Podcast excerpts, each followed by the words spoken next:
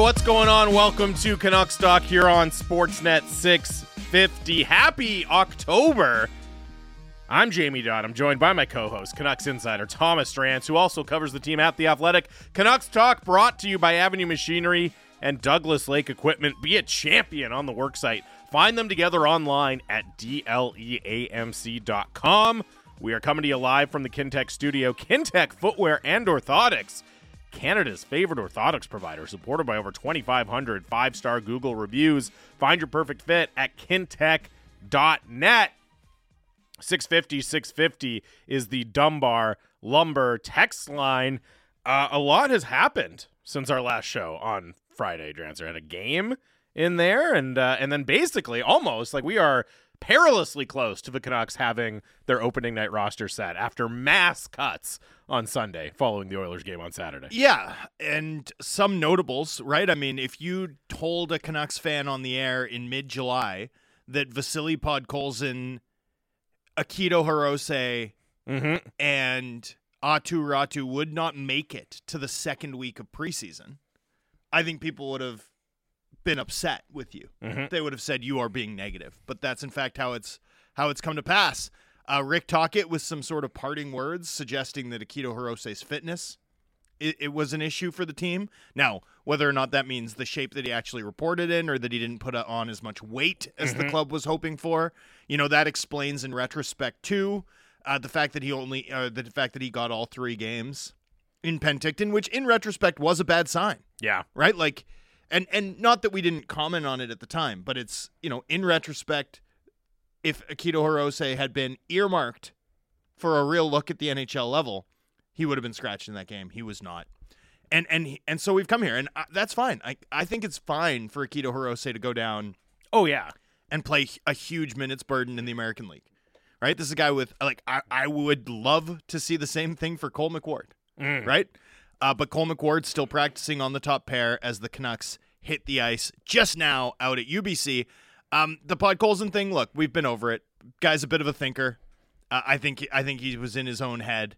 I, I suspect the club did him no favors, putting him a little far up the lineup, Mhm. and then you know the yips kicked in, and he did nothing. Like when he was noticeable, it was for the wrong reasons Yes. Yeah. throughout training camp and the preseason. Like it was just a non-entity stretch for him, and that's a problem because at this time of year, you know, I- like I went to Seattle and I was came back talking about Wright and Evans and um, Kartye, and it's like good. You know, you should be watching these games, and the guys who have real skin in the game, your young guys fighting to make an Something to impression, prove. should be the guys who Yeah. pop. Like those should be the best players on the ice. And this sort of circles back to the McWard thing, which I think is going to be an interesting one. You know, I don't quite understand, based on what I've seen from his on ice performances, why he has been able to lap the pack. Right. Uh, granted, Juulsen hasn't like played that well in his two preseason games. Um, you know, I think Wolanin's been bumpy. Jett Woo, you know, looked good at training camp, had one bad preseason game, done. Right? That was it. We we Mhm. never saw him again. Um so but I, I there must be something in terms of McWard having like hit targets, right? Something that he did in terms of how he reported. Something behind the scenes. I mean, I think it's also just the fact that nobody else has like like I think it's all he's almost there by default. You know what I mean? Yeah. More- I think it's I think it says more about the rest of the field than it does about his performance But- but that- necessarily. That's troubling, right? Because like, Sure. you want your young guys to pop in these preseason environments. I've watched all these games. I've watched a lot of these practices, and I am still waiting for McWard to make an impression on me, or period, that would be commensurate with the fact that he's poised to open the season taking line rushes with Quinn Hughes. Mhm. Like, I really am struggling with it. Yeah, and it, it feels, and then we talked about this a little bit last week, right? Like, see what shakes out on waivers, see if there's a trade to be had, but it does feel like a pretty clear area where they're going to try, or could try at least, to improve the roster or add an, a, another uh, body before the beginning of camp. And you know, I mean, some of the notables sent down were we thought could be potential uh, competitors for the last couple of blue line spots. I mean, I think it's notable Matt Irwin was uh, was sent down, and we thought he would be pole Uh, position for the seventh defenseman. I think Jan Gord stared him right out of the league. Mm. Like he death stared him right out of the league after knocking him to the ice, or after sorry, yeah, after M- Irwin hit Gord and fell Yeah. down. Gord stared him down, and now he's gone.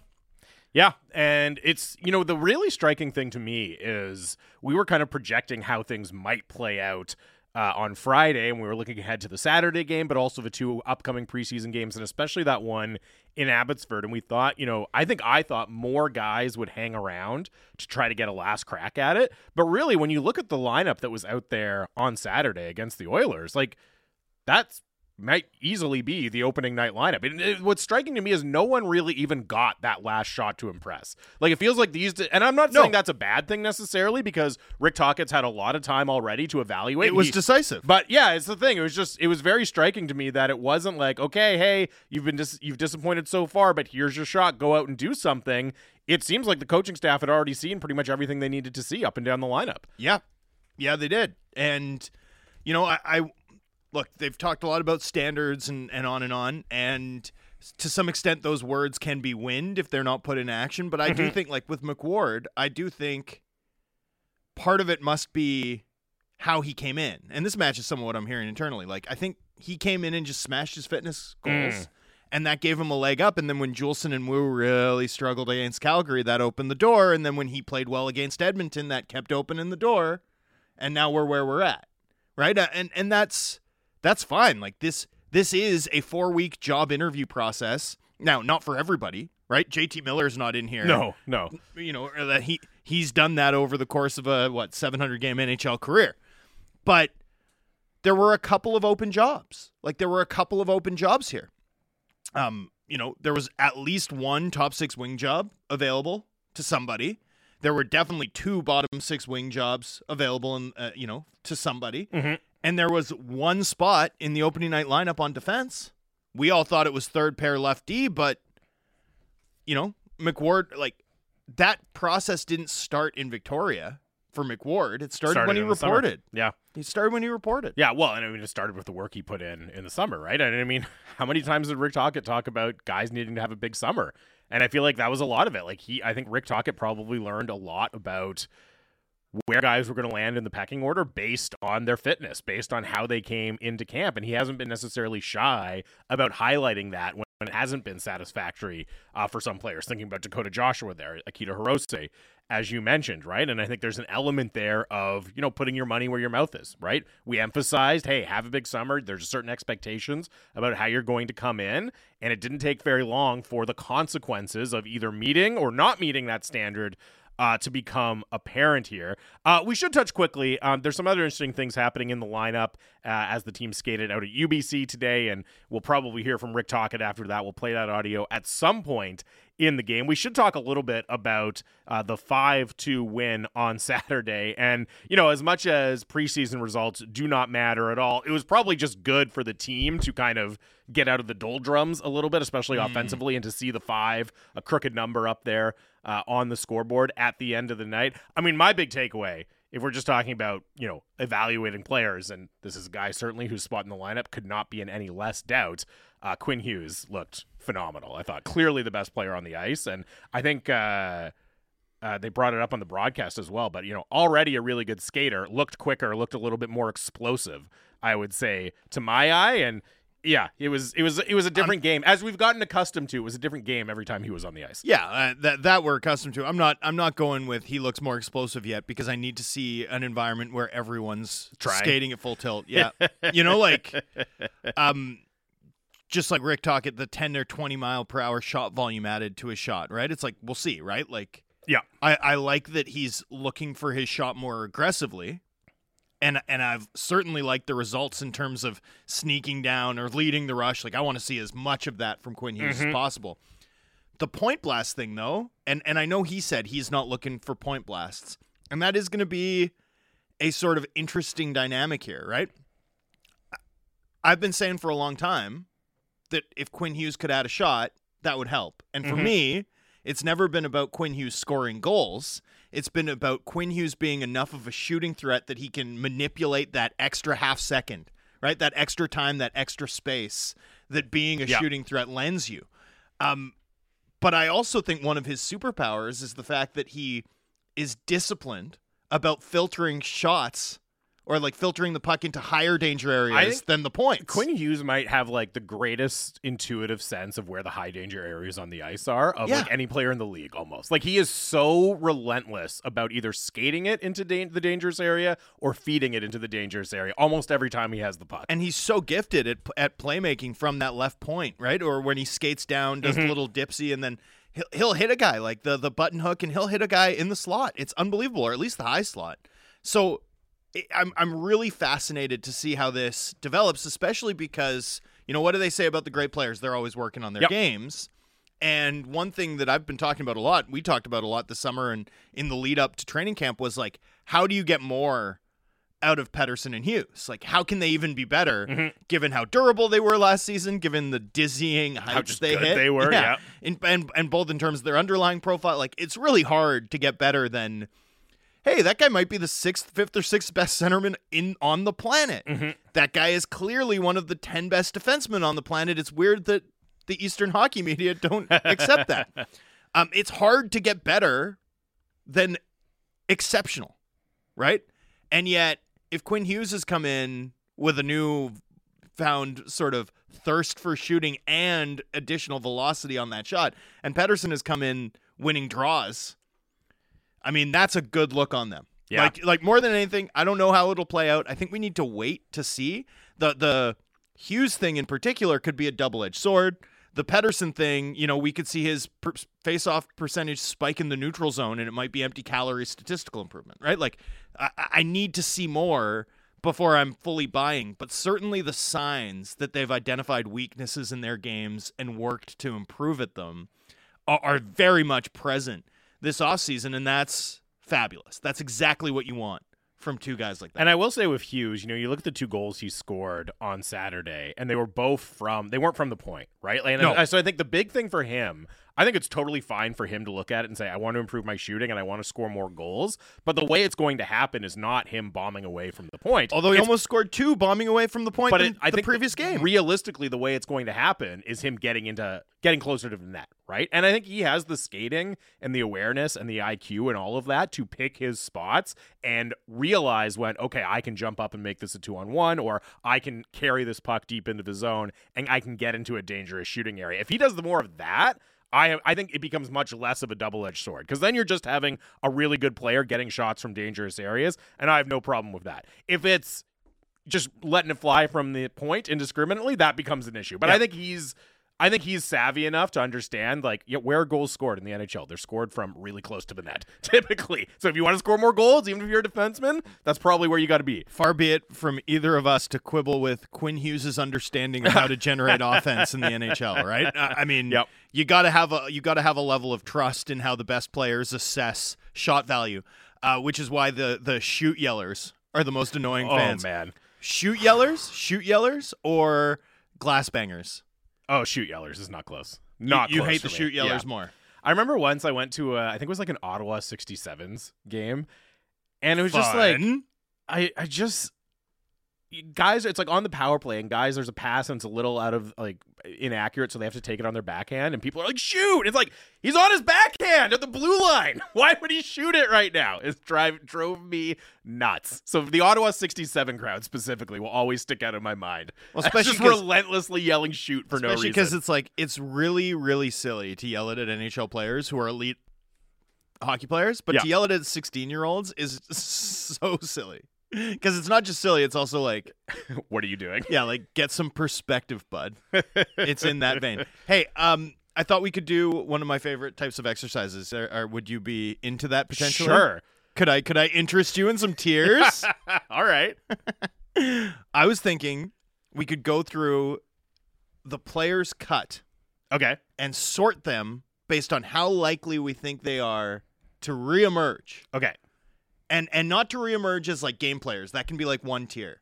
But to be like fixtures on this team. That's the this season. okay Short-term fixtures. yeah so who could end up playing like 30 games This is one of those things that if I'd told you about it 25 minutes ago, you would have been prepped with a list. yes correct But but it's better radio to just figure it out. so, is there anyone you'd ride for of the many players cut as being a guy you think will be on this team day in day out by the end of the year? So is it weird that my gut instinct is Sheldon Dries? No, I think that's a savvy pick. because first of all, he did it last year, right? Yeah. And if you're talking about an injury crops up or anything like that, right? Hey, you need a little center help. You need someone who can slide up into your power play, maybe someone who can slide up a little higher up the lineup on the wing and give you some offensive boost. He's a veteran. You're not worried about harming his development in any way. Like, if we're just going by past history and where they are in their careers, I think it's not a sexy answer. it's not an exciting answer necessarily, but it's probably Sheldon Dries. We know he's efficient on one special teams unit. We Yeah. know he can play center. We know he's tough pound for pound, even though he is short of stature, right? Mhm. And and he scored ten goals in the league. So I like that as a as a standalone. As much as he didn't get It's a, a- real you know what? like it, it never really felt like he was in the running to No, make the roster wasn't. this year. He wasn't. but he still has that history. Yeah. You know what I mean? It's that that often weighs so much when you're talking about who to call up. I would say I would say well also it's one thing to say this now, right? And people are like Sheldon Dries, we saw that last year and it Mhm. didn't work. And it's another thing when you're in mid-November and Sheldon Dries is 1.2 points per game in the American League, Yeah. right? Because he's legitimately too good for that league. And your other options, your Aatu Rätys, your Vasily Podkolzin are like 0.8 points per game. Mhm. And it's like, oh, like obviously you'd call up the guy picking their teeth with American League competition. Yeah, and who you're not worried about only playing eight minutes a night if it comes to that, right? I like it. So that let's let's put him alone at the top Okay. in the too good to keep down tier. uh huh. okay. Do you have a next tier? Okay, next tier. So being a, a, a regular fixture on this team. I mean, I kind of think you have to go Akito Hirose I if he gets into shape. I would I would maybe even put Aidan McDonough in there. I would put him in a different tier. Okay. I, because for this reason. Aidan McDonough is competing for wing spots on the Vancouver Right, Canucks. right. That's a much stiffer competition than competing for, For- on the spots on the blue blue line. line. Yeah, I can see that. I, I mean, like, it might just be Akito Hirose then, unless you want to throw Vasily Podkolzin in there. like But honest- again, he's competing for wing spots too. honestly, like, are we sure that the Canucks didn't hold like a competition or like award a prize where it's like a spot on the top pair? Yeah. Can you imagine eight months ago if I told you Ohio State 21 year old Yep. Cole McWard we'll is, open next season with Quinn Hughes. you would have, you would have got like our listeners would have gotten mad, right? And that's not a shot at Cole McWard, like a totally worthwhile signing, right? Like a guy who's going to be, it's going to be interesting to see if he can develop, but. Yeah, I mean, I think the the next like four names should all be defense because it's way easier to make this team Mm. on the blue line. But who else? Like, so Akito Hirose, and I mean, I don't know though. I mean, I, I can't really see like Filip Johansson. No, I don't I'm- know Jett Woo. Sorry, I'm not riding for either of those guys yeah, yeah, as yeah. players so much no, as I like understand. I at just- the end of the day, both Filip Johansson and Jett Woo are live bodies who are right-handed, and as we've seen, that's one way That to make this team. That counts for something. So, like, honestly, I think Jett Woo. I honestly would put them higher. It would go Jett Woo and then Filip Johansson in the like, you know, the the the hill to climb ain't that steep tier, Mhm. and then it would be Akito Hirose in the, yeah, this team needs D Yeah. tier. Yeah. That, All right, I can see. I think I would have them all in the same tier because I think Hirose is better than those guys. Yeah, but the path as a right is I just understand so that. much. I understand that, but ah, it's just tough. you gotta you gotta factor in that context. It's like it's like starting a running back against the Cowboys versus starting a running back against the Broncos. Indeed. You know what? You know, like I don't need the guy to be better than the other guy to do it. All right, so Sheldon Dries, three defensemen in some order. Yeah. Uh, Hirose Johansson and uh, Jett Woo. And then you get into a big, big group of forwards, mostly on the wings. Atu Yeah. Ratu at center. But other than that, a lot, you know, Arshdeep Bains, who impressed at camp, Aidan McDonough, um, you know, Linus Karlsson, Aatu Räty, Vasily Podkolzin. I, I would put I would put Podkolzin in the same tier at this point, frankly, as McDonough and and Bains and Karlsson, and it would all be like one of the one you know one of these guys would have to really pop. Mm. But but absolutely conceivable that it happens over the course and then and then my next tier down by the way would be Nikita Tolopilo Okay. simply because at the end of the day he's There's a an goalie. injury. Yeah. At the, at the end of the day he's a goalie like Yeah. he could be a 940 guy Casey DeSmith could struggle for a you know what I mean a month and Yep. a half Yep. I mean don't forget we lived in a world where Spencer Martin wasn't just starting games over Thatcher Demko, but where the market was clamoring for it Mm-hmm. in November, like 10 months ago. You know, like things change fast in the world of in the world Goaltending. between the pipes. Yes, the do. blue paint. So Nikita Tolopilo would simply be my next Yeah, up. it's um, it's pretty wild to have to be there with Vasily Podkolzin in that group of players, right? But Mm. I I mean, you know, we we mentioned it off the top pretty much, but based on what he did in preseason, it's completely appropriate to have him. Uh, in that group, and I think it's a whole other conversation about how his, you know, his usage has been managed and all that. But again, based on just the results on the ice, that is where he finds himself now. Uh, 100%. I mean, there was nothing there. Yeah. There was nothing there in preseason. And I'm saying this is a guy who thinks that this team should absolutely, unequivocally not overthink it and simply go into the season with a fourth line that reads Joshua Blueger Podkolzin Mhm. and give Podkolzin 30 games, 10 minutes a night. Like, I think that that is the way forward. And I will, like, I really can't comprehend not approaching it that way, no matter how poorly he played, given his circumstance Mhm. but there I can't criticize the organization for being like this guy performed No, like at our this point. 16th best forward because Yeah. he did. Yeah, uh, that that was hundred percent accurate. I still think you have to keep the big picture in mind though with a player like Podkolzin. Anyway, and then and then I'd have Aatu Räty like behind like we've now gotten to about 10 names before we get to Aatu Räty. And that's funny because I think Aatu Räty was the most impressive of all of those Mm. players in the preseason, but until he plays the wing, until the club is looking at him on the wing, that's a tell. And the tell is this guy's in our long term plans. We want to give him all of the rope in the world to be a centerman, yeah, as opposed to pigeonholing him into a place where he's more likely to help us now. Like, and Kyle texted in earlier. He says Räty looked good. I think the best plan long term is develop him at center, but will he get top six minutes in Abbotsford? I mean, that certainly has to be the plan. It- It'll be up to Jeremy Colliton at a certain point, right? Yeah. But the, I think the plan is it's looked throughout the preseason like. Uh, Max Sasson and Aatu Räty slated for big, big roles down Yeah. the middle well, at and, Abbotsford. and with Sheldon Dries, like that Abbotsford team could be if if a couple of these young guys pop, th- Yep. that Abbotsford team could be really interesting, and that could have meaningful ramifications for this team. Well, I was going to say there's a real like it's a pretty high stakes contingent of guys going down to Abbotsford. When you think of like players who could have plausibly been in the Canucks plans this year, right? Like starting with Akito Hirose, Aatu Räty, Vasily Podkolzin, Aidan McDonough. That's a lot of guys who, again, you're kind of hoping that they step up and bang the door down Well, at some point this and year. I'd put Räty in a different Sure. bucket because he's had a full full pro season, right? Like the jump from just filling the net on the power play at Northeastern, right, or being Mhm. an all situations defenseman at, at, at Mankato, and then playing a premium role in the American League, like that's a big step. oh yeah. That's a big step. Just because those guys looked totally like looked like they belonged in the NHL down the stretch last season does not mean that these are going to be smooth landings necessarily in the American League. And and I don't say that to be like sharp or or whatever. Uh, that's just how it is. And yet because of their age, right? These are 24-year-old guys. Like did you hear Quinn Hughes' commentary about not being Yes. young? He's younger than them. He's 23. Yeah. He's younger than And them. he's like, I'm all grown up. And he's right. He's right. he's he's got like two more years before assuming that he's going to keep improving in the offseason becomes silly. Yep. Like that you know, I saw I saw like uh that list of I saw this tweet, you know those like famous list tweets that all age poorly where people are like, "Look at all the talent this Mhm, X mhm, team has." mhm, mhm. This happens across sports. It's not unique to Canucks fans. But I saw a list like that and it listed Tanner Pearson at 26. It's like that was 4 years ago. yeah. Like that's not that's not in a different world. Nope. It's amazing. It's amazing how cruel time is in the NHL. Uh, and also outside of the NHL. No, but it's way less cruel to us, man. Yeah, it still sucks though. Oh, it's awful. it's Still sucks. awful.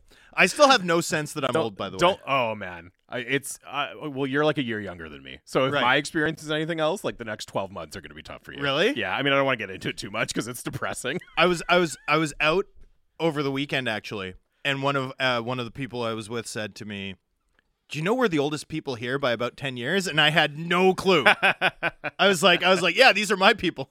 Good for you. I had no sense of it. Good for you. Uh, I'm right, one of those guys. We will take a break. 650 650 is the Dunbar Lumber text line. Sean Gentile from The Athletic joins us. Uh, talk about some some of the things happening around the league. That's next here on Canucks Talk, Sportsnet 650.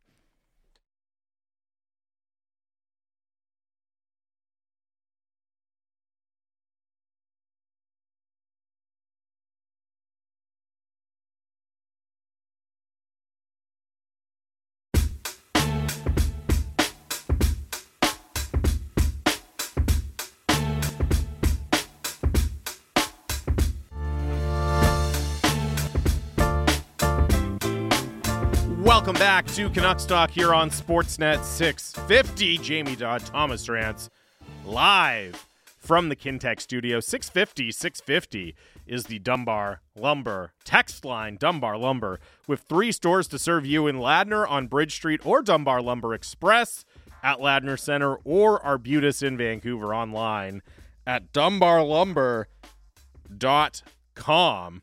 Uh, Sean Gentile is going to join us here momentarily. And in fact, Sean is on the line right now from the Athletic. Uh, our guy, Sean Gentile. What's going on, man? I phased in right when you guys Yeah, were that doing your Dunbar perfect. lumber read. That's one of my, that's one of my favorites. It's so hard to say, but you nailed the em- emphasis. Well done. Sean, I feel like if for, for some reason you ever need to buy lumber in Vancouver, you're you know exactly where you're going. I mean, you guys don't know what I have up my sleeve. I, I could be in the market for some Vancouver lumber as we speak. well, I've got just the place for you. I've got some good news, buddy. um, so one of the uh, big news or, or biggest news around the NHL today: Trevor Zegras uh, signing a bridge deal to uh, end the little holdout there in Anaheim. Three years, five point seven five million, and you know, I, I think I'm maybe a little lower on Zegras than uh, than some people around the league, but I still see the potential Specifically there. than me. Yeah, specifically than Drance, but I still see the potential there. And you know, even with me being a little bit lower, I still wonder whether they should have found a way to go long term with him. What do you think? Man, I'm like anti-bridge deal under most circumstances. I well, I, I, sh- I shouldn't say that. I am. I'm, I'm You can say that about pro-bridge me. deal in the sense I'm pro-bridge deal in the sense that it normally leads to the players getting a whole lot more money down the line. so in that sense, I'm like I'm like go ahead, man. Like sign it. Uh, there's just I don't know. There's something about the season Zegras just had though that just doesn't quite sit well with me. Like we've been going through our season preview stuff at the Athletic. I'm still finishing that up. It's ruined my life over the last month or so. But his, his defensively, that team was so bad, and he was such a huge part of them being so bad that I can kind of see why, especially if you're Pat Verbeek, you know, who who we know is a noted hard ass when it comes to this stuff. I can see why you'd want to just let's just pump the brakes a little bit and see how the next couple years of development uh, go as far as far as that's concerned. Like I, I don't know if I would have done it if I were in his shoes, but I can at least see the logic because last season, you know, point total aside, when you look under the hood, stuff was pretty ugly for for Zegras. Now that's that's true for for most people on that team, but you know, he's he's the front man. He's the first line center who's you know dating a TikTok star and and, and all that stuff. So he so he's he's gonna get he's gonna get a, a little bit more attention, and I, I don't think I don't think too much of it was good. The problem, Sean, though, is that because he's coming off such a troubling season, his number on a long term deal, if you Mhm. believe in him at all, even if you only believe in him as like a guy who can be a th- the third best player or the fourth best player on a contender down the line, would have been way lower now than it than it will be if he figures it out and matures.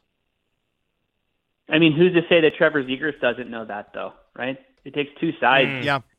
for the for, for these negotiations. If you're Trevor Zegras and you're like, I'm not, I'm in, you know, Pat Verbeek and the Anaheim Ducks offer you low ball deal X after a nightmare, you know, season last year. Aren't you going to say like, ah, no, I'm, I'm good. Like I'm, I'm not. I, I, I think I'm better than that. I, I believe my ability.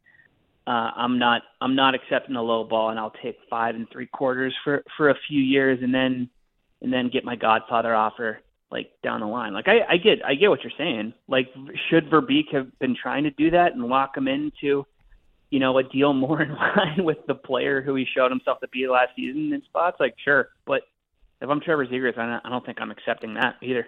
I just really struggle. Like you think about that summer, the Marner summer, right? Where Marner signs and Mhm. everyone crushes the Leafs for doing the Marner deal, right?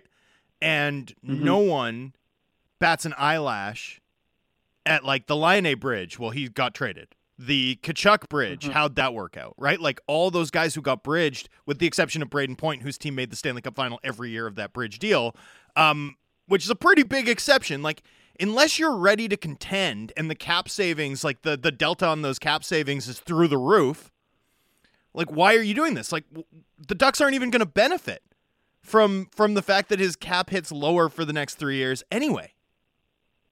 I know, I know, but I, again, a lot of it comes back to like we know this wasn't easy set of negotiations, right? It went on longer than we thought. We're Yeah. gonna be playing real games, you know, not n- not too far in the future here. So like, I just it, it takes it takes two to tango. If if you're Trevor Zegras, like you do have some leverage, you know, you can look at the way those bridge deals have have gone and worked out for the players in a lot of in a lot of instances. Like like Matthew Tkachuk. I mean, like, I- is it is it that crazy to think? Like, look, that deal that Matthew Tkachuk signed had I don't want to say a poison pill at the end of it, but like if if if if you were to say that he anticipated something like that happening in Calgary, like it, could, it couldn't have gone any better for him, right? Because because he he he had a way out, he had some leverage, and now he's you know winning games in Florida and wearing flip flops year round and, and and all that sort of stuff. So like I, I think I think you can look at how well things have gone for the players and say like you know that yeah it, it is it is okay for for these guys to eventually to eventually sign the shorter term stuff because it works out for them ultimately. You know, looking at the Ducks as a whole, as you mentioned, they were just an absolute disaster Oh. last year. And it feels like, as much as they're not expected co- to contend, like, you know, on this bridge deal for Zegras, it does feel like a big year for them. Because I it- like, I think once you Mhm. start to string like consecutive years like last year together and you don't show any signs of improvement, that's the kind of environment to me that can really threaten the development of your young players that you're counting on to be good and help you contend. Like it, as much as they're going to be bottom feeders, or I think they're going to be bottom feeders again, it still feels like they need to show some pretty significant improvement this year for the long term prospects, if nothing else. Some of those guys need to get better, whether it's Zegras or Mason McTavish or Jamie Drysdale or whatever we end up seeing from from Leo Carlsson as a rookie. I mean, you can argue pretty convincingly and pretty fairly based on the way things went last year that everybody across the board if, if either stagnated or regressed. Maybe Troy Terry, like maybe Troy Terry had a second straight, you know, pretty complete season if you squint at it, but like that's I, you don't want to say that it's a completely lost season for those players because who knows who knows whether it was or wasn't really a, a lot of that Hmm. You know in, in, internalized and it, it, depends on what the players take out of it. Like you can stink and you know use it to your advantage and maybe maybe learn some stuff. So maybe that's what happened. But from a production and development standpoint like it's hard to look at last season as anything but a total total disaster. So yeah th- this is for as young as all those guys are for as good as as everybody feels about the core and for as strong as you know a pipeline of players that they have that's still coming up they got to show something here or else yeah it's going to get fuzzy real quick Uh, talking to Sean Gentile of the Athletic here on Canucks Talk Sportsnet 650. You mentioned, uh, you know, you, Dom, and Shayna at the Athletic working through the preseason projections for every team. I think you're closing in on the top six right now. Have there been any so far as you've been going through this that you've been really surprised by where that final number has come out, and maybe you feel a little, you know, differently about whether whether you're more positive or or more negative than whenever the wherever the official projection came out? I think if we're talking about teams that clocked in a little bit higher than I thought they would, I was surprised by Boston and I was surprised by Calgary. Um, you know, on, on the Bruins end of things, it, you, you look at their projections; they're still, you know, based on based on the point projections, which are not mine. They're the Athletics. They're Doms. they're a top ten team, and it's just tough for me to look at you know what they have going on down the middle and the amount of question marks where you have Pavel Zacha playing one C, and you have Car- Charlie Coyle, you know, playing the top six after showing him showing that he, you know, kind of couldn't hack it there early in his career. It's really tough for me to look at them down the middle and think that, you know, they're an eight or nine team uh, in the in the in the league. And same, same goes for Calgary. Like they're that that's a good five on five team, but we know that things went sideways there in, in other facets of of the game over the course of last season, where you're like, we we really sure that we're that we want to say that this is you know the 11th or 12th 12th best team in the league. Like th- those are the ones that stuck out for me where I was like, okay, there's a little bit too much dip on the chip with, the, with these two. Yeah, Boston almost feels like in some ways the flip side of the Anaheim thing for me, where it's hard to evaluate like Zegras and Terry and some of the young players there because the environment is so awful around them. And in Boston, it's like, yeah, well, you had Bergeron and Krejci down the middle, and that just made the environment so good. It's almost like you're you're almost prone to overrate the rest of the players there because they had the benefit of playing in an incredible team environment. Does that make sense? Absolutely, absolutely. And, and Fluto Shinzawa wrote a really good story uh, for the Athletic. It ran a few days ago. He's our Boston writer, and he kind of went deep on, you know, what Jim Montgomery's plan is, like how they're going to at least try to account for, you know, these two guys uh, leaving the lineup, right? And I'll give Montgomery credit. Like from the jump, he was like, "It's great." He was basically like, "It's crazy to expect us to be as good as we were last year because we just lost the best defensive forward of all time," which is which is true. But no, it is. It's one of those things, like something that, that always makes me nervous, you know, whether we're talking about team building or roster projections or whatever, is when you have everybody or like a positional group, you know, centers and defensemen are the, are the ones to apply to most easily to. But when you have everybody who's like, who's expected to perform a little bit outside their capabilities, right? It doesn't make them bad players But when you're asking a 2C to be a 1C and a 3C to be a 2C and on and on and on there's this waterfall effect where you're where you're playing guys a little bit too high up in the lineup that honestly can have some pretty serious uh, negative effects on on a team over the course of a season and I look at Boston and it's it's hard it's hard not kind of apply that logic to what they got going right now. Sean, zooming out, report in the New York Post today that I certainly um, that certainly caught my no, it wasn't today, it was this weekend. That certainly caught my attention was um, that the Diamond Holdings Company, which which operates Bally Sports, Bally, of course, the regional uh, sports network for uh, uh almost a majority of American-based NHL teams, mm-hmm. uh, may seek to cut their payments to both NHL and NBA teams by about twenty percent. Now once you get into bankruptcy court, obviously the cuts won't be like evenly distributed 20% across the board, right? That's not quite how it works, but 20% reduction potentially coming. It's our first sort of baseline estimate figure of, of what impact this could have on, on HR. And then you throw in the issues, obviously, with BioSteel into the mix. Mm-hmm. Are you at the point, are the people you talk to at the point of getting worried about the cap growth sort of escalator that we've all been looking toward, um, maybe being somewhat less generous than we'd hoped for.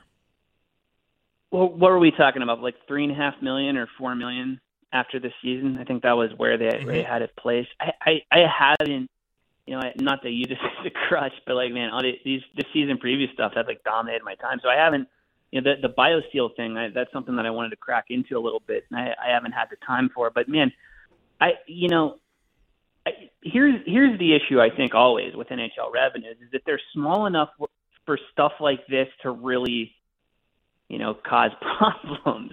If we're talking about the NFL or the NBA, when it's like, all right, maybe maybe some uh, RS, some some regional sports networks are going belly up, maybe an official sponsor, you know, goes goes bankrupt, whatever. Like there's enough contingency plans and there's enough of a diversified flow of revenue into those leagues where you know, you don't have to necessarily, you know, sound the sound the alarm with this stuff. With the NHL, it's a smaller number, and stuff like that makes up a bigger piece of the pie, right? So when you're talking about a huge league-wide sponsor, in the vast majority of you know local broadcasters potentially, if not straight up going in the tank, certainly trying to reduce their payments, which is another issue entirely, by the way, because it, once you you know, these teams have the option to say like, uh, no, we're not taking less. We're in our in our broadcast rights are reverting back to ourselves, and we're going to figure it out on our own. So we'll see what happens there. But man, when you're talking about that happening, you know, two whatever, two weeks before the season, a week before the season, yeah, you're it's it's not it's not a great way to start, especially when you're forecasting a relatively,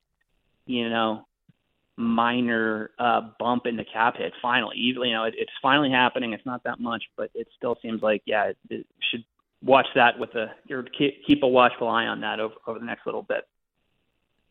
How cautious do you think teams should be then about not making deals based on the assumption, in your view anyway, that that the cap's just going to rise significantly in the years to come? I feel like we haven't really seen that. Honestly, I feel like teams were were there was still, you know, I mean, it goes back to Boston, right? Like everyone's saying, mm. like, all right, uh, they'll hold your horses this season. Maybe you can go out and find a one C, you know, whether it's by trade or free agency, you know, next summer. I, I think that's kind of like a good example of teams like cr- showing some amount of uh, of caution and, and some amount of yeah hesitancy, which I think is well deserved you know, over the last several months. Like there were no, there weren't many crazy UFA contracts. I, I know the, I know the player pool was weak compared to past years, but I think, I think that's all by design. And I think, yeah, there's, you know, some understandable uh, skepticism over, over the way this is going to go because stuff changes. God, God knows we've seen that over the last few years when it comes to the projections. Well, I feel like almost the cap uncertainty is almost affecting some of the high end players' mentality more than some of the teams, right? I mean, we have the Pettersson situation here, and I, I have to think a big mm-hmm. part of that is him waiting to see where the cap goes and if he can really cash in. And, you know, even the Zegras one, as you mentioned, there's lots of reasons for Zegras to go shorter term. And hey, maybe the cap by the time he's up next time has gone up significantly and he can really cash in. And as you said, like it always takes two to tango, right? So I think the players here, or at least the high end players, are maybe trying to keep their powder dry a little bit for uh, when the cap could be significantly higher too. Absolutely, and it's the middle class of players too. We saw that in some in some instances. I know Vladislav Gavrikov in LA was a player who, you know, uh, who the Kings were yep. high on extending, like for for you know five, six, how, however many years, right? And he was the one who led the charge, or or at least made that known in negotiations, where he's like, nope, keeping it shorter term, two years, three years, and then and then and then we'll see what happens. We'll see where the cap is after that. And I can't blame them for that. Sean, you've done just finished doing these previews, so you probably have a pretty good sense. In fact, maybe one of the most uniquely good senses of the relative strengths and merits of the Pacific Division. Um, you know, we've been sort of talking about it and trying to explain, uh, in our view anyway, that the Pacific is no longer sort of the um, you know mm-hmm. weaker step sibling in the of the of the Western right. Conference divisions. Eh, did that match what you found as you went through the exercise? I think so. I, I think um, that's definitely uh, you know you you said it. I I think there's been you know that sort of I don't know what's the right word not not bias, but that kind of assumption over the last bunch of years that you know this is that you know we'll see what happens. We'll take three teams out out of the Pacific, and two of them will get sacrificed in the first in, in the second round, or or or whatever.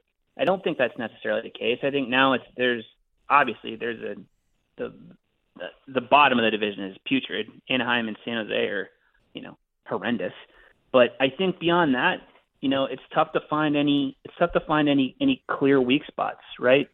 You know, the Kraken are in the middle of, or I think low teens in, in our projections, and they were they were a playoff team last year. Canucks are ahead of them. You know, I it's I, nobody. Here, here's what I'll say. There's no, there's Vegas at the top, and then there's no strong second place, and I think that's you know something that applies uh, applies to what you guys talk about day in and day out, and minute in and minute out. Like I think there really is you know, there, there's not a perfect team, but there's not not any super flawed team when, once you get past that bottom two. And I think it's going to be a really a really interesting uh, really interesting group to watch. Yeah, it should be. Uh, Sean, thanks for doing this as always, man. Uh, I think I, I, hope we were able to distract you from uh, another stellar offensive performance by the Steelers yesterday. Oh my god, I, I I can't believe you guys didn't ask about it. Fourth and one, shotgun. Love it. I love to see it. love that. Absolutely love that. Yeah, I don't know. I wanted to give you a break until the end of the interview, I guess, from thinking about it. I'm available if if you guys want to revisit this at some point. yeah, yeah. We'll we'll have you on and we'll expand your portfolio just like the Steelers did last week with Matt Canada for some reason. Love it. All right. Thanks, Sean. We'll talk soon, man. Yeah. Do you think it's a bad sign for an NFL offensive coordinator if like it becomes a running bit on Vancouver sports talk Yes, radio about really how bad. inept they are? yes, I think generally uh, once you reach like meme territory, which I think is where Matt Canada is, yeah. like, has he been the most, other than Eric Bieniemy, has there been an offensive coordinator who's been talked about more No. over the last three years in the NFL? Um, Like, well, since he's done the job? Matt Patricia. Sure, But that's also but that's bad. proving your point. Yeah, yeah. Like Mike McDaniel got hired, right? So he's kind of out of the conversation. Yep. And that's I'm- pretty much it. I mean, who's the Chargers guy? Uh oh, Who came from uh, Dallas? Moore, Kellen Moore. Kellen Moore. Yeah, And then the the Eh. Lions guy, yeah, Johnson, Ben Johnson. yeah. But like, uh, it's uh, it's a short list, and For it's sure kind it of is. like it's kind of like you either have to be incredibly good, like Eric Bieniemy, or incredibly bad to come up a lot as a coordinator. you know what Yeah, I mean? You have to be well outside the fat part of the bell curve. Yes, exactly, exactly. Um, I just just uh, on that on the Zegras point, the thing about even again as someone who's a little bit lower on Zegras, like what's the best case scenario for the bridge deal? I mean, I guess the best case scenario is he's like, It's Brayden Point. No, no, no, no, no, but for but, but no, no, no, for this bridge deal. Oh, there's That's no, what I mean, for it this makes no specific sense to me. one. I mean, I think the way they have to be viewing it is we're not ready to commit to this person long term. Mm. So we want a short term deal that keeps them motivated. Because I was thinking like even the Dallas Jason Robertson one, it's that like deal's a disaster. the Jason Robertson one. Yes. Yeah, but at least they're good. They're okay. No, no, no, no. But they're like in a completely different world than the Ducks. Of course they are, right? but Where it's like they're they're- they're they're, expecting to win playoff series. No, but so they're at a playoff least team. They're at least you team, can man. at least you can talk yourself into. It. You shouldn't be Hey, to. I'm I'm using these cap savings to improve this team right now. That contract was a like disaster. day Anaheim, it's like who cares? Oh, you you you you bought an extra defenseman with that money for the next three years. See, let me counter. Who cares? Let me counter with this though. Jason Robertson, we know, is a star player. Like Jason. Robertson is a, is about as safe a bet Yep. as you'll ever find to spend the next six years scoring forty goals a season. Mm-hmm. Like that's not a player that exists else outside of Jason Robertson and like Leon Draisaitl and you know uh, uh, Auston Matthews. Pastrnak, yeah. But uh, yeah, Pa- Pastrnak, like he's, but he's one. We're talking about one of the five Yep. or six best natural goal scorers in the sport, and you're bridging him for an outside shot at making the Stanley Cup final. Oh yeah, I'm not saying maybe. I'm not saying And- it's like the, it was the best option. You had to do it because you're Yeah. because of the massive inefficiency on Benn and Seguin's deals. Like, come on, there's that that, that deal's awful, and and the but at least there's like a silver see, lining. See, I think the silver lining is is even more problematic. Like, it's not like you bridge. If you're bridging a guy as a contending team and it allows you to build a contender around them, then you should be judged in part on what efficiency you're able to net. Mm-hmm. What the Dallas Stars are netting there is being able to cope with their terrible bets. Mhm. That's a problem. It's to me, better- that's it's worse. better than not being able to cope with them, though. See, I, I, I don't know that I agree. I, I I, honestly think that one is that one is preposterous because you didn't need to see anything else from the guy. Like at least with the Ducks one, I can with Zegras, there's a question on the player. Now, now that said, this is a mistake that happened in Vancouver. Like the, Mhm. the Canucks had real questions about Pettersson, and that was a big reason why they preferred a bridge. Um, I mean, there was also the cap issue. There, it was complicated, but make no mistake, like coming off that injury, and after a season that had been really tough, like there were questions around Pettersson that you know did cause the club in part to, um, you know, prefer to go short term. And look what look where this club's at now as a result. Yeah. I think the thing with Zegras again is like his floor for me is like a second line center.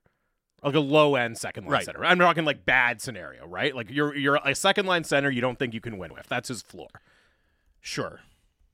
Even if you go eight years. Now, as Sean pointed out, I think he makes a good point, right? Zegras and his reps, they're no dummies. They understand they're coming off a No, bit but of a tough season. But as Pat Brisson explained, like Pat Brisson is his reps, right? Yeah. And as, as they explained, like the delta of getting long, they would have done a long term deal. Yeah, but I, who knows what the number would have been? I just sure. still think like the downside is probably you're overpaying your second line center, but you're not crazy about. I think you can work around that. Whereas I don't know what the upside case for the Ducks doing this deal is. Like, wh- I don't know what has to happen for them to look back and be like, "Wow, thank goodness we bridged Zegras." you know what I mean? th- th- this is one of those things too, where it's like Zegras improves, earns a bigger third contract, Mm-hmm. and internally anyway, the story will be, thank goodness we bridged him. right? We we to get- pushed him. Yeah, we gave him the kick in the butt to earn that big contract. It's like, ah, Or maybe. or you know, in three years, he chucks it to a real hockey market. Mhm. You know, like I mean, that's the risk you run too. yeah, I mean, the good thing is he can already wear flip flops to the rink in uh, Anaheim, so they've, they've checked that box, It's- it's which nice for some reason is so important. It's a nice place to play.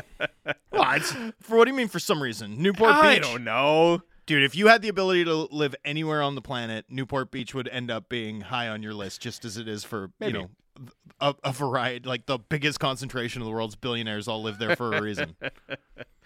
Uh, there are other markets I would choose over Anaheim. Let's put it that way. I mean, I, it's hard for me to put myself in that uh, in, in that spot, but I'd way rather be in New York. Way rather. It's not close. Than Not living close. every day on Newport Beach. Hundred percent. Zero doubt in my mind. Wow, that not is a even bad close. take. No, it's not. It's a great take. New York's best city in the world. Are you kidding me? Orange County over New York? Yeah. Zero chance. Dude, Zero I want chance. I want 23 degree days every like 340 days a year. Just go inside. It's always warm inside. I don't want to be inside when I can be on the California coast Oh, riding man. riding a free bike down to the ice cream shop on by the pier. All right. Um, we will take a break here. Uh, Rick Tocchet spoke after Canucks practice at UBC. We'll play that. We'll react to some of the uh, lineup tweaks. Nothing major, but a few interesting tweaks at Canucks practice today. It is Canucks Talk, Sportsnet 650.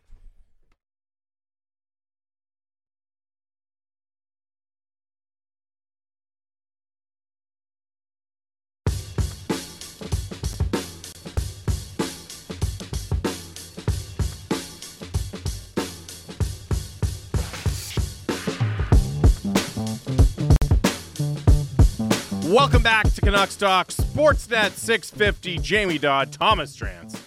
Canucks Talk brought to you by Avenue Machinery and Douglas Lake Equipment. Be a champion on the worksite. Find them together online at dleamc.com.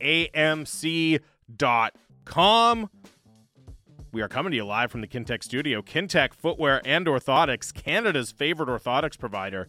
Supported by over 2,500 five star Google reviews. Find your perfect fit at kintech.net. 650 650 is the Dunbar Lumber text line.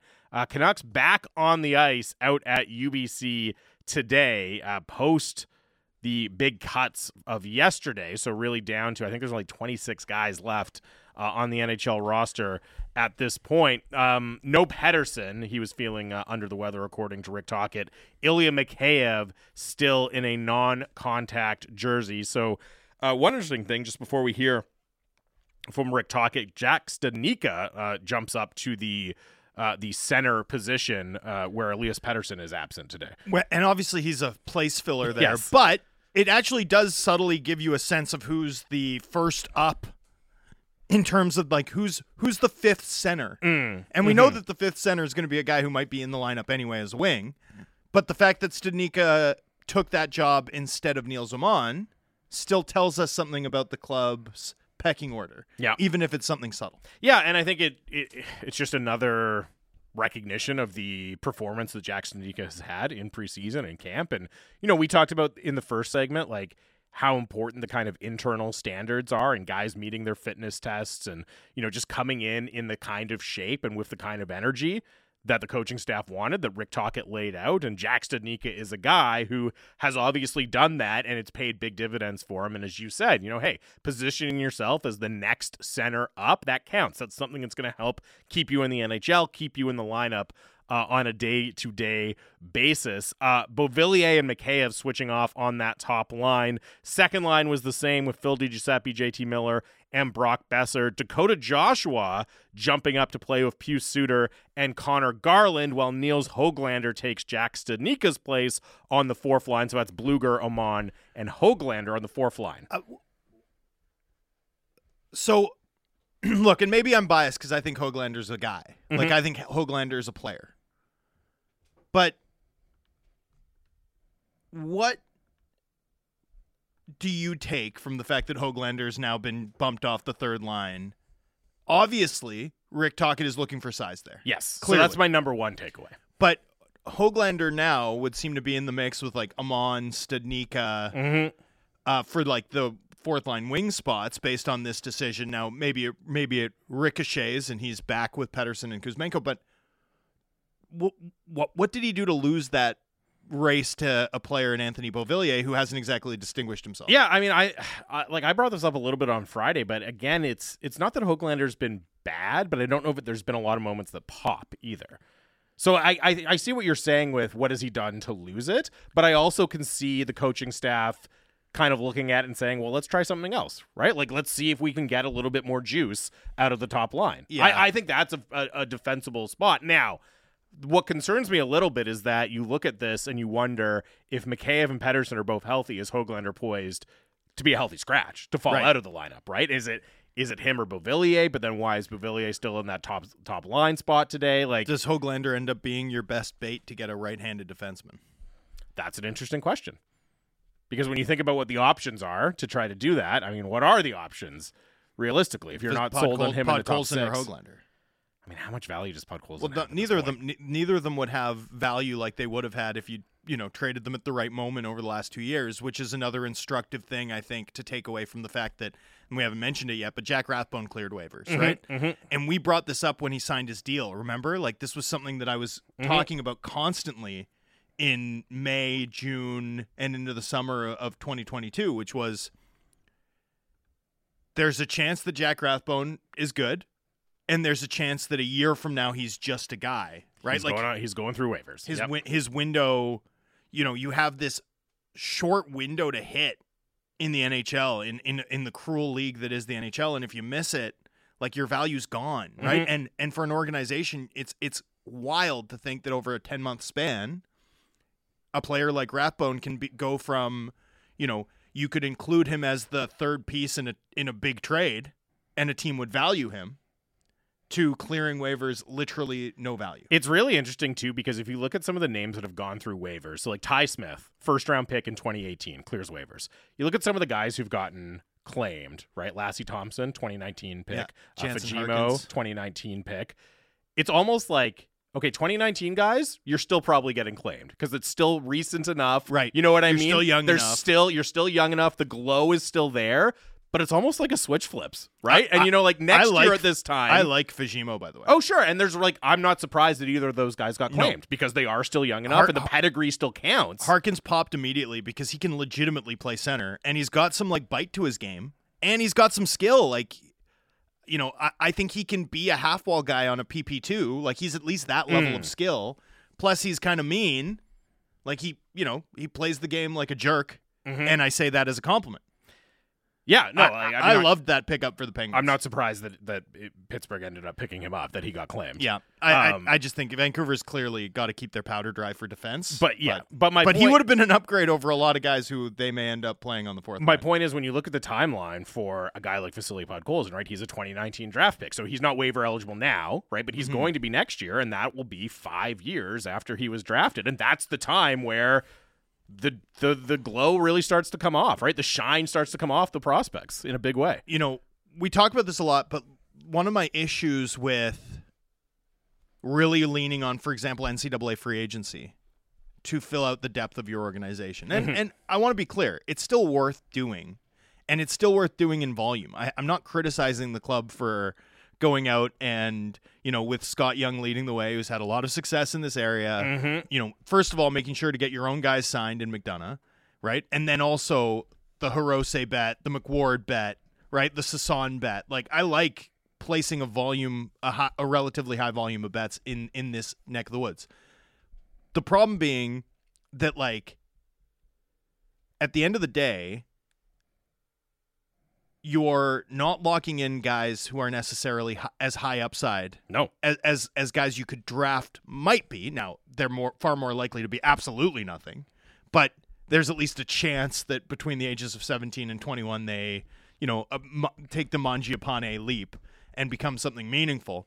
Um, and secondly, the best depth players at the end of the day are failed first rounders. yes, Right? The the the Blake Comeau, the Raffi Torres, Mhm, the mhm. Manny Manny Malhotra.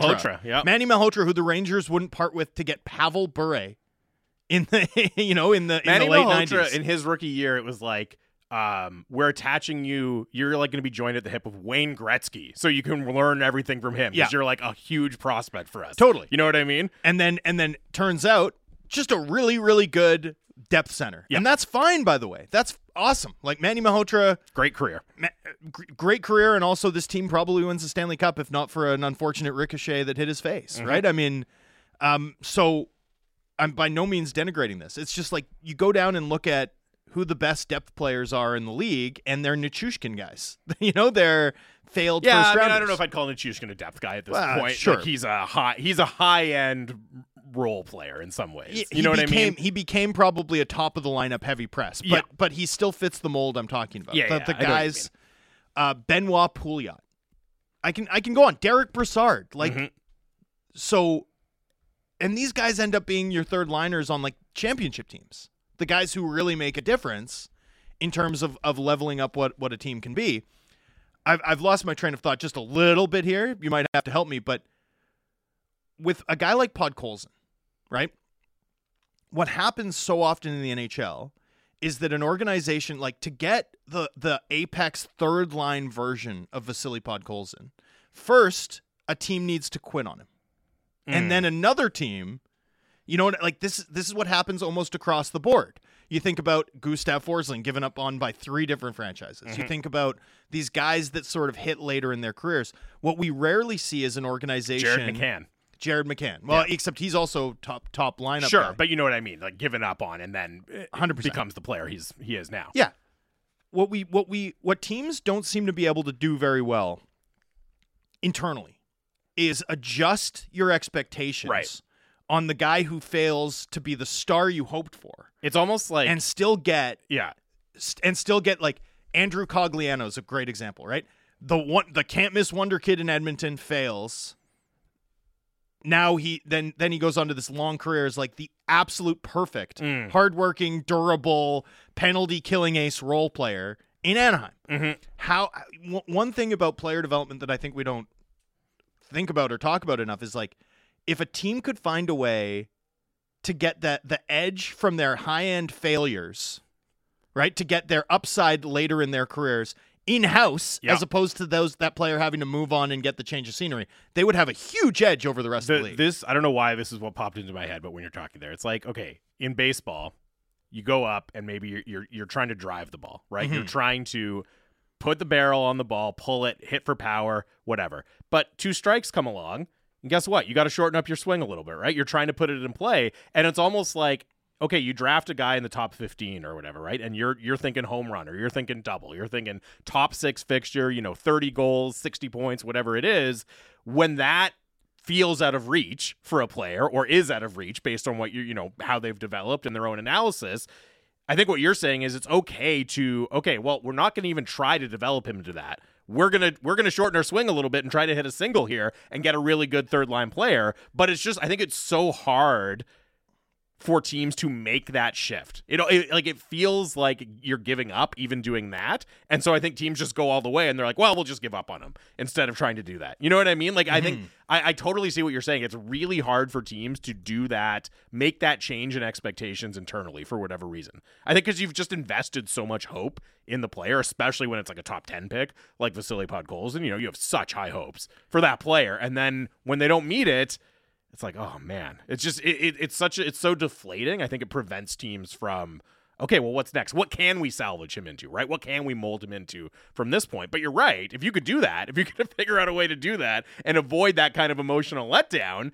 you could end up harvesting some pretty good players out of it. yeah. So and and I kind of think that's the task now ahead for the Canucks with Podkolzin. Mm. You know, to be totally honest with you, because this is another guy eh, who's probably got a few more years, right? Based on his size, based on his draft pedigree, I, you know, I don't think he's like going to be out of chances by any means. He's not going to be out of chances in the NHL, no, to like crack rosters. and, and he probably has like two or three years. Yeah. He probably has till he's 24, 25, right?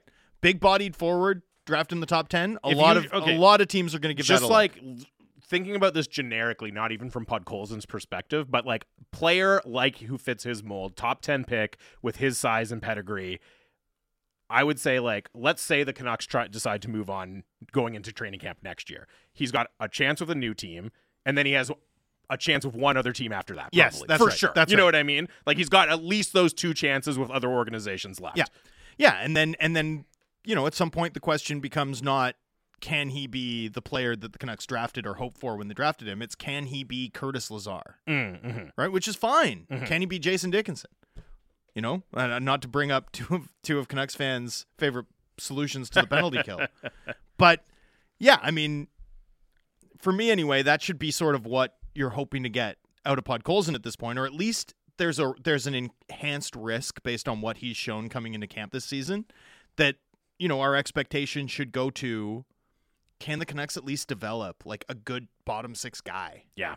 Out of Podkolzin? Well, it's going to be fascinating too to see how and he's, Hoglander, by the way, if he's Yeah, if he's if- moved, you know, with Podkolzin, it's going to be fascinating to see how he's used in Abbotsford, and I think it's going to be really interesting for all of us to kind of weigh like what we make of his production and his performance in Abbotsford as well, right? Well, Because he- there's certain things you expect for 10th overall pick at, at his age in the AHL, but there's another thing you expect for, you know, guy you're hoping can be a fixture in your bottom six at this age yeah, in I mean, the AHL. he should be the best player on the Abbotsford Canucks. Anything short of that is concerning.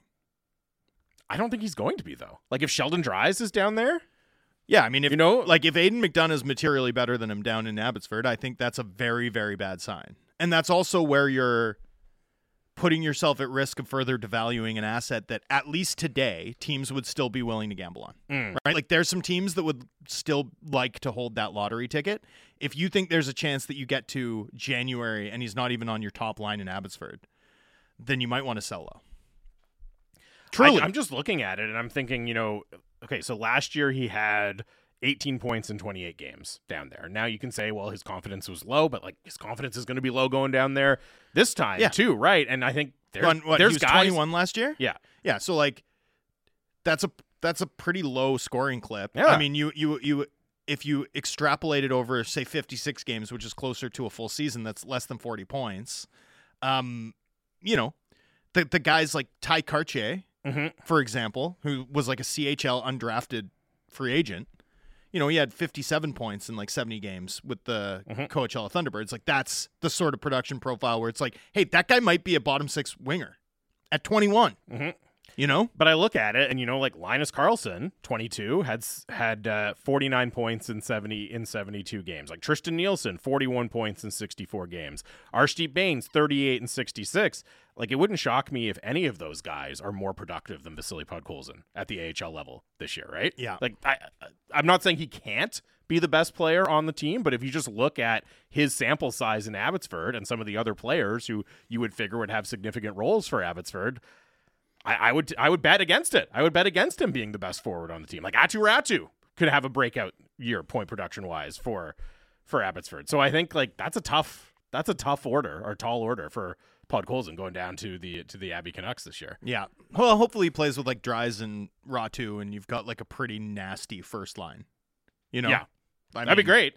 So w- look, I'm not out on Podkolzin. I still like and believe in the player. I I still think uh, moderate, consistent NHL reps are the best course forward for him. And if the Canucks can't afford to give him that, then you know, honestly, I still think that's what he needs. Mm. And and I'll be curious to see if the Canucks consider this to, you know, not not Podkolzin specifically, but just like there is this glut of wingers, and there are teams facing tough decisions, and some guys like Podkolzin have already cleared. You know, I, I I'll be curious to see how this evolves as the Canucks look to bring in a defensive body, which surely they need. Well, and the thing is, How you know- concerned are you about, by the way, about the fact that like once again, a week out from the season or uh, 10, ni- nine days out from the start of the season, and the Canucks who come into camp looking one way on paper, look a different way. already it's like, wait, why didn't you guys bring in another righty if you really needed another righty? Like Mhm. why why were there like four reasonable competitors for a third pair left D spot and not one for the third pair right D or first pair right D spot given your coach's preferences? That's the confusing thing to me. Like why why are why do we live in a world where once again, you know, it's like we were talking before the show, like what are the big roster battles that remain? Top pair right D, yeah, and like which And by the not- way is not a common No. roster battle. No, and it's not. I wouldn't call it a roster battle, but like a lineup battle is third guy on the top line. Right. That's like that's the most influx lineup spot at forward. But we only think that the that, that that's an interesting battle because the second line left wing spot is fixed by Phil mm. DiGiuseppe, mm-hmm. who who by the way I'm here for Phil DiGiuseppe 37 point second liner. Like I could absolutely see that. I'm a fan of his game. I think he's a useful player who ha- who has actually over the course of his Canucks career been given far too short shrift by the organization. Yeah. At the end of the day, though, Until Rick Tocchet came in. yeah. Yeah. At the end of the day, though, like I like Phil DiGiuseppe more than most, and I like him as a bottom six forward. You know, Mm. maybe maybe a third liner. Like the fact that we've gotten to this point in training camp, we're going into the last week of the preseason, and we're talking about McWard on the top pair, DiGiuseppe in the top six, and you know Beauvillier backing into a spot on the top line in Mikheyev's absence. I, I mean, I think that poses some tough questions about how this roster's been built to this point. The No? one that really is that con- unfair? No, I don't think it is unfair. The one that really concerns me is it's not so much that McWard is in line to start with Quinn Hughes. I could buy into that if it was okay.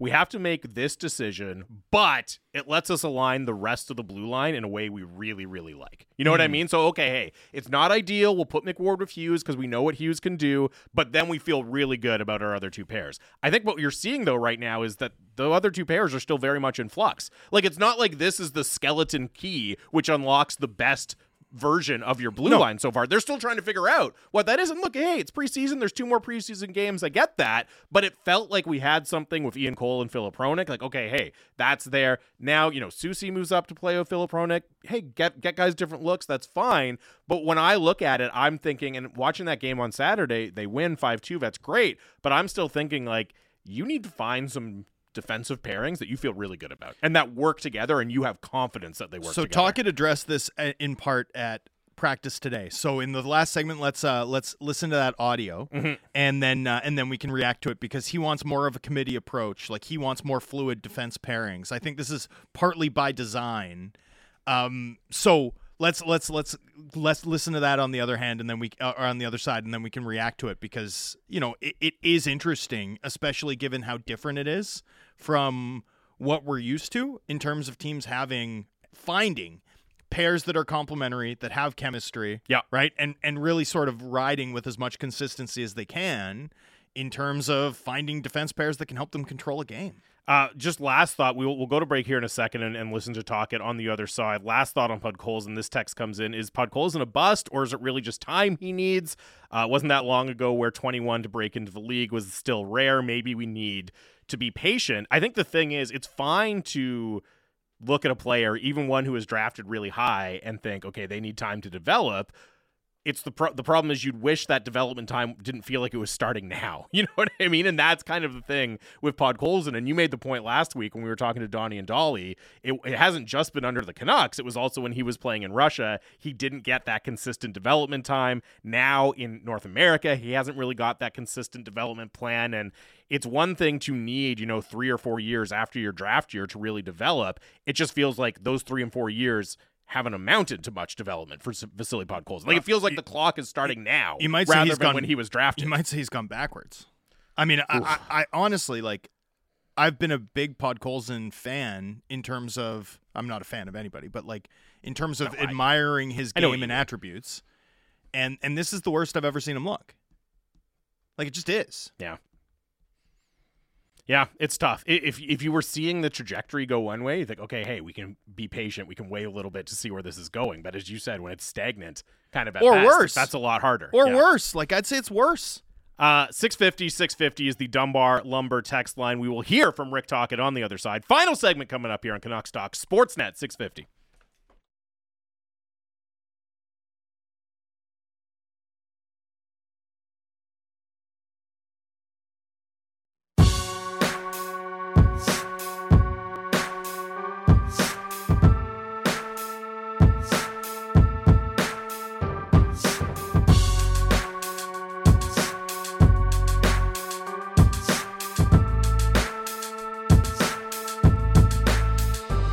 Welcome back to Canucks Talk Sportsnet 650. Jamie Dodd, Thomas Drance, live from the Kintec studio. 650, 650 is the Dunbar Lumber text line. Dunbar Lumber with three stores to serve you in Ladner on Bridge Street or Dunbar Lumber Express at Ladner Center or Arbutus in Vancouver online at dunbarlumber.com. Uh, as mentioned, the Canucks were out at UBC practicing today as they have almost their final uh, opening night roster ready here. Just a, a, handful, a mere handful of cuts left to be made, and we'll see how that develops. But uh, some interesting comments from Rick Tocchet after practice. We were talking about the blue line and its construction in the previous segment. That's something that Tocchet talked about. Lots of other stuff in here as well. So here is the head coach of the Canucks, Rick Tocchet.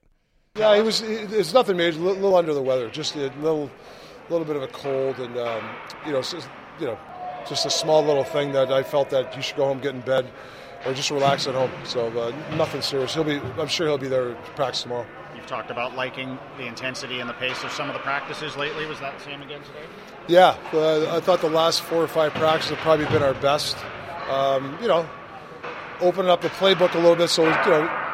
Sometimes you're going to have some wrong reads and stuff, so that, we're okay with that. But I still believe that playing five on five in practice right now, we need a lot more of that um, and not be so robotic. You know, sometimes you want a strong side play, and that's all we do. So we got to. That's the next thing for us is don't be so robotic. How long should it take NHL players for things like that to become natural when you're teaching new systems and implementing new things?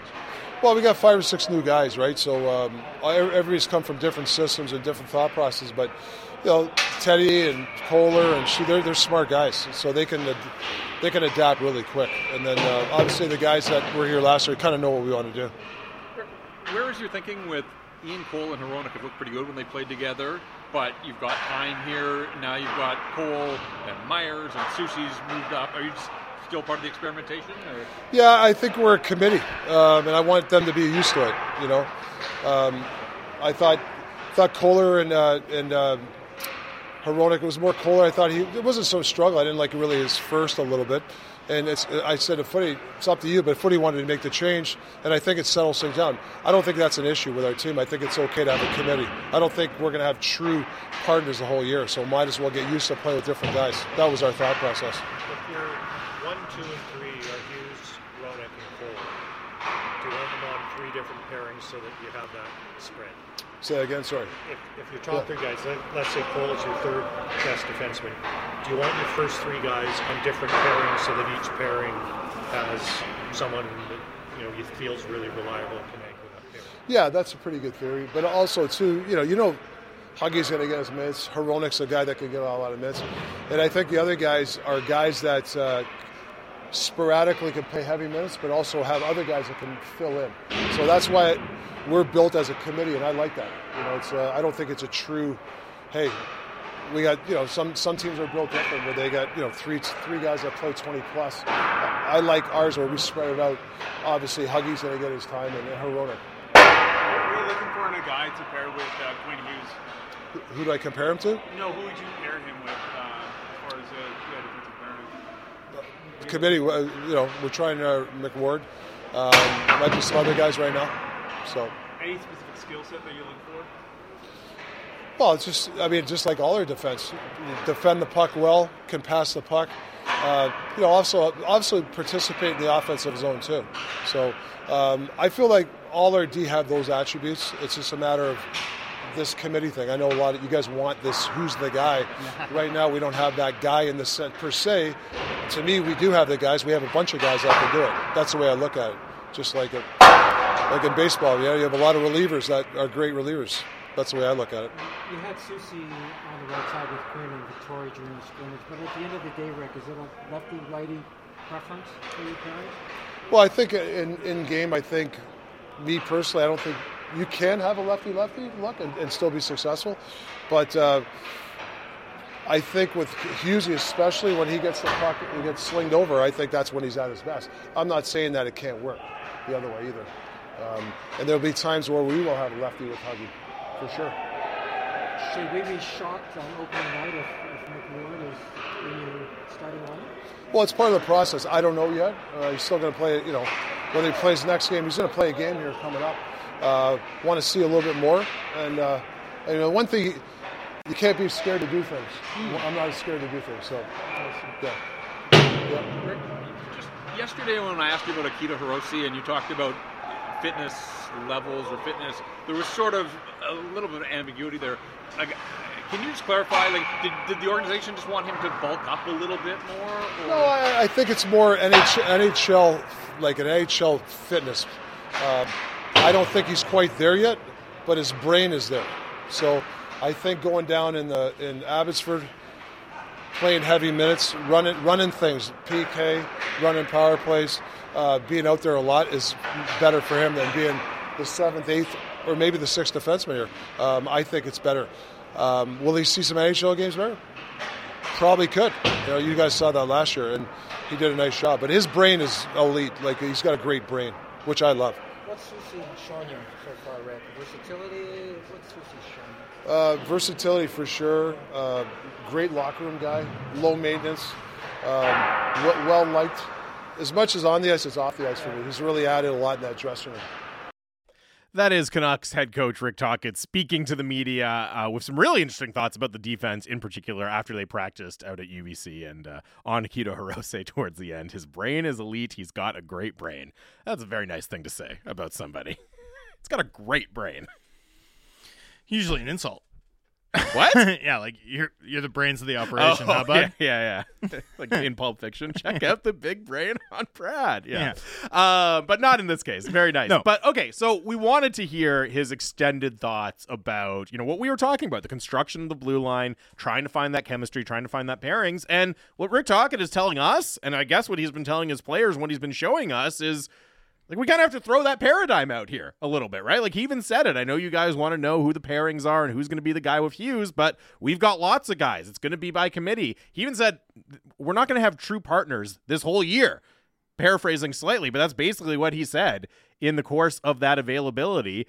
And that is a fascinating lens to view things here. And I'll say my kind of instant reaction is I feel slightly about the same way about this that I do about uh, Rick Tocchet switching up the power play and trying to really introduce, you know, so much fluidity and movement and a, you know a, a less static, less predictable attack on the power play.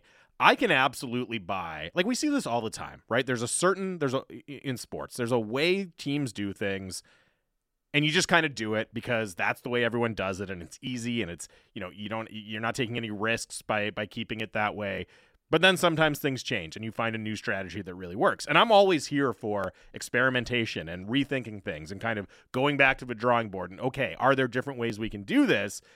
It just makes me a little nervous when like as Jim Rutherford said, this is a team that probably needs, if not everything, an awful lot of things to go right. And it feels like you're throwing a bit of a wild card into that process, taking this approach to the blue line. Yeah, and I mean there are diff- there are benefits to consistency on the back end, Mm-hmm. and obviously there are benefits to flexibility, particularly in the regular season when you encounter injuries and, Mhm, and all mhm. manner of, um, you know, sort of the the the slings and arrows of uh, of the hockey gods, effectively, in being able to eke out wins nonetheless. You know, if you look around the league, there aren't a lot necessarily of teams that have three pairs that are able to play a ton. But here's a here's a fun stat that I was just double checking. Only two teams in the entire NHL Mhm. had three defense pairs that were set to the point where they played at least 600 minutes together. Mhm. All three defense pairs played 600 minutes or, or more last season. They were your Stanley Cup finalist Florida Panthers and Vegas Golden Knights. uh huh. so there's some value there. Mm-hmm. The Carolina Hurricanes, by the way, only team with two pairs that played a thousand minutes or more. They made the Eastern Conference Final. Now, I would be interested in seeing the numbers. I could be imagining this, but I feel like Tampa did a little bit more moving guys around. They did. than average, right? Like finding, you know, moving guys up to play with Hedman, switching things around in that regard, right? Because Tampa's always done that. So Yeah. Tampa, Tampa, when they were winning back-to-back cups, they were built not on pairs. They were built on having three guys on the left Mm, side, mhm. right, that soaked up all of your minutes. So at any given moment, one of Sergachev, McDonagh, or Hedman, Hedman. were on the ice. and then Cernak, and then like some combination of Schenn, Schenn, Bogosian, Bogosian, yeah. and company would kind of filter through those other pairs. And then when you got late in the game and they were holding, trying to hold a lead, um, McDonagh Sergachev became the second pair, or McDonagh Hedman started playing together. Um, and then and then you'd have Sergas, uh, Sergachev, Cernak, and they'd sort of shorten the bench. And then it was four guys kind of doing the business. And sometimes it would be Sergachev, Hedman if they were chasing the lead, right? So they they would recalibrate their pairs based on that. L- last year they didn't have McDonagh, and things changed a little bit. So you saw like Perbix play a ton with everybody. You saw Cole play a, a fair bit with a bunch of different guys. Cernak Hedman was a thing for for a run of games. Uh, certainly they tried Cal Foote in a bunch of spots and and it didn't really work out. So you know. Tampa's an interesting one because they approach so many different things oddly, right? I mean, they they here, here's the other thing they always do. They always load up with seven defensemen. They give themselves an additional defenseman, and then they double shift guys like Kucherov Yep. and Point. Stamkos and Point through, you know, a fourth line that when they were back-to-back Cup champions included like Verhaeghe and Maroon, which is pretty good, right? Like that's that's incredible. So you know, flexibility is built into the Lightning DNA, and Cooper was a was a genius at at managing that. Um, you know, we'll see. Like we'll see how it works for Tocchet with this team and this collection of talent because I don't think you have the same. Certainly, you don't have the same. Like, yeah, okay, Hughes, Cole, Soucy down the left side is a lot sturdier than anything this team's had in a few years, but Mhm.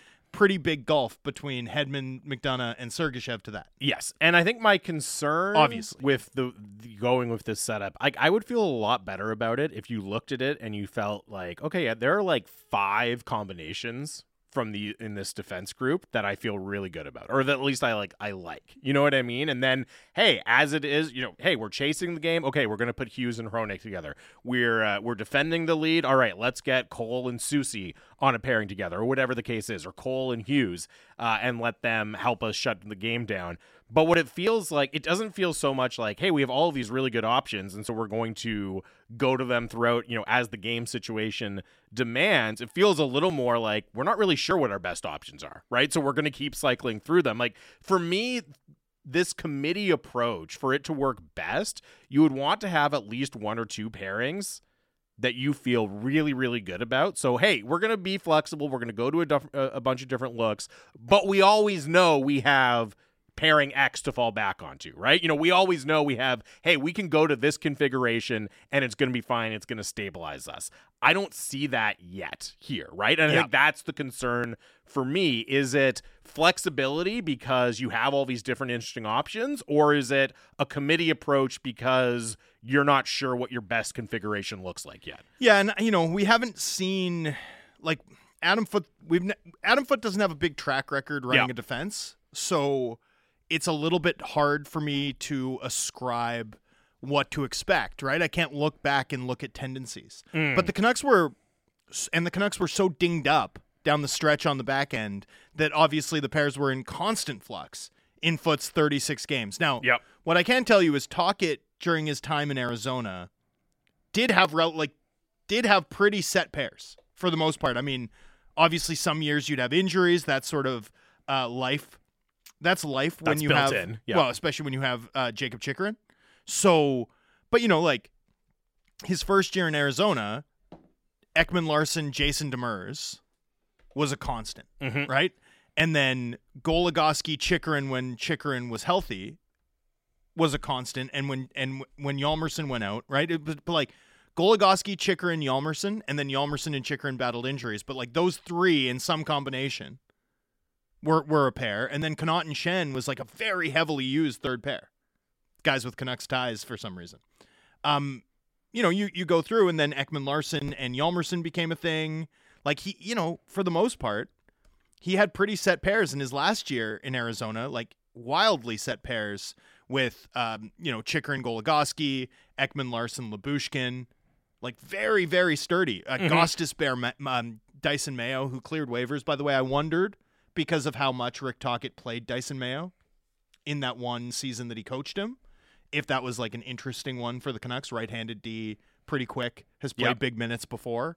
Um, obviously they didn't do it. Obviously that wasn't a consideration for the club, but um, I, I sort of wondered yesterday when I saw Duncan BC's Dysin Mayo hit waivers if that might be uh, one that the Canucks would look at. Anyway, philosophically, anyway, this might this seems to be more a response to circumstance than something that Rick Tocchet like really believes in as a global approach Yeah. because there's no evidence in in his previous track record as a head coach of like mixing and matching D pairs more than average. Yeah. I yeah, I think that's a good way of putting it. It feels a little bit more based on the circumstances available and based on not having hit on three pairings at least to start the season that you feel really good about and that you want to have out there in a bunch of different situations, right? like I think if How about that Stanley Cup final stat though? no, that's wild. That's that's very striking. I started looking at it. I was just like, oh my goodness, there's no one else other than Vegas who had such consistent pairs. Incredibly consistent. and then I come across Florida, Yeah. and it's like, That's oh so my funny. god, mind blowing, right? It really is. Well, it and, makes and, sense. and you think about the identity of that Golden Knights team and how tied up it was in the engine that is their defense core, Mhm. right? And like off the top of your head, how I mean, whether you watch ten Golden Knights games or hundred, Martinez, Pietrangelo, right? Hague, White Cloud, like you know, Mhm, mhm. you know it. McNabb, Theodore, it, unbelievable. Yeah. And I mean, look, like chemistry is a real thing. It's it's a real thing for the forward groupings. It's a real thing for defense pairings. For sure. Right? And maybe more with defense pairings because Mm. of the amount of trust. Like, you need to have such a good understanding of like this guy needs help now, this guy's got this now, this guy's lost this battle. I can go here and he'll Yep. regroup to the net for me. Like you have to you have to be on the same page if you're going to do what you wanted an, an NHL blue line to do, which is help you control the game. yeah. I think the other concern for me is okay, you have Cole McWard potentially going going to skate with Quinn Hughes, and part of the theory there is even though it's the top defense pair, Quinn Hughes' partner is almost by definition sheltered in some ways because he's going to do so much of the heavy lifting on the ice, right? So you feel like you can kind of get away with uh, a less high end player in that spot. But if you're mixing and matching and you're moving guys all around the ice, like where's the other landing spot for McWard? And I guess the answer is, well, he's just not going to play that much, right? And you'll see, you know, Hughes double shift a little bit. You'll find some other minutes for some other guys. But again, that feels more less like something you're wanting to do and more like a response to being left with Cole McWard on your top pair, right? And you're like, well, we're it's not so much that we're going to be flexible for the sake of being flexible, like we're almost being flexible to shelter this guy who's on our top pairing right now. I will say one thing that I like about this approach is I would think it means we're going to see some Hughes and Hronek minutes at some point, right? Like if you're hmm. if you're talking a big game about you know doing it by committee and being flexible and trying all these different looks, at a certain point you got to put your top two guys together and see what they can do out there. Yeah, absolutely you do. And, and I mean, we saw it a little bit. We saw it here and there in the preseason game on Saturday, which is the mm-hmm. first time that they've played together. I don't think we saw it a ton, but it, you know, watching on TV anyway from home, it looked uh, because I, I really did take the weekend off. it was lovely. Yes. Um, but you know, it looked like they had a they had a couple of shifts together. Um, yeah, okay, so they played 248. Hughes and Hronek played 248 together. Uh, with one defensive zone start and none in the offensive zone, probably because they're intent on kind of protecting McWard as much as possible, right? And, you know, that matches what we saw in McWard's first game as well, like Mhm. in, in Edmonton, where the Canucks similarly offered him at least a little bit of protection. Every now and then, McWard's not going to get the hard assignment of starting in the defensive zone. Yeah. Um, and in this case, with Rick Tocchet having second, ch- like for you know, the home ice advantage, uh, you know, it was a more deliberate decision. Whereas when you do it in Edmonton, it's just like I don't want you to see McDavid. You know, like you're Right, kind of just right. like you're kind of just hoping, as opposed to you're hoping that McDavid's not out there, but you have to be aware of the possibility. Yeah. So, anyway. We'll see. I, I I think we'll see a lot of Hughes Hronek over like over the course of the season. I would bet the over on like 200 Hughes and Hronek minutes at five on five, Yeah, I think that's fair. which is like a pretty healthy number. And I do want to reiterate, like I'm here for trying things out. I have no, I like. I think probably coaches across sports should be more willing to experiment and try different things. Like I, I, as much as I'm listing some of the things that make me nervous about this, I have an appreciation for a coaching staff that's willing to to try different things and think outside the box. I think it's the fact that this season feels so high stakes for the Canucks, that's what makes me nervous, right? Is it feels like you're adding even more uncertainty into the mix as even more than usually and always exists Well- for this team. And and let's be real. I mean, when we talk about the Pacific Division Gauntlet, right?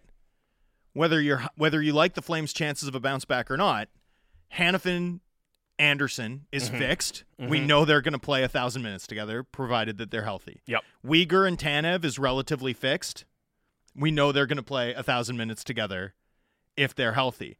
Um, go down to Los Angeles and and Mike Anderson and Drew Doughty, that's fixed. They're going to play a thousand minutes together, right? I I think we can feel pretty confident that Gavrikov and Matt um, Wah, who were fixed together after the Gavrikov acquisition, are going to play a thousand minutes. I already t- did the Vegas The thing. we know one, yeah. literally who they're rolling out on each and every defense pair, and then you come to, you know, um, Edmonton and like Ekholm Bouchard. We know that that's going to be a thing, right? And then probably Nurse Cece again. I, I mean, I guess Edmonton's second pair we'll see because they've made some changes.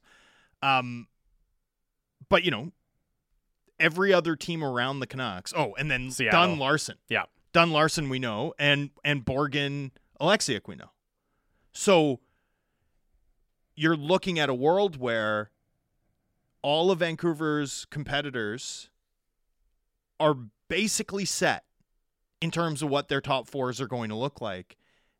And in that, like within that vein, the Canucks trying a committee approach Yeah.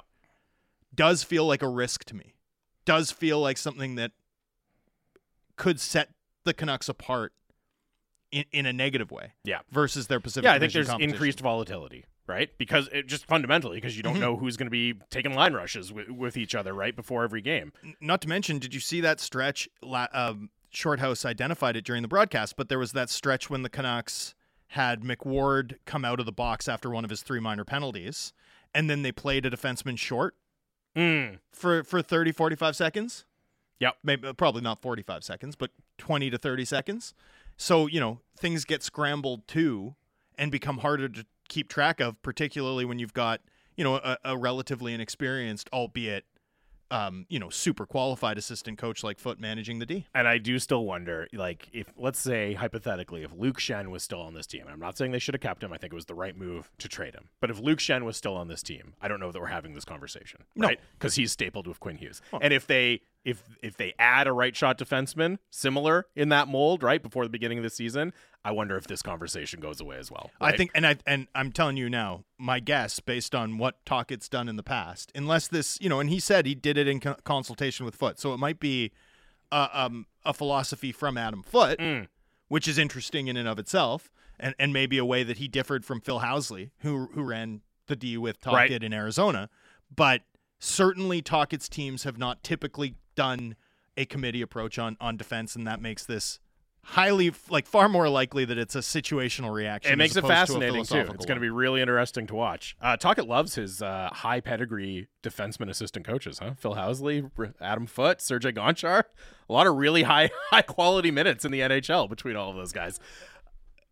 Yeah, I mean, for sure.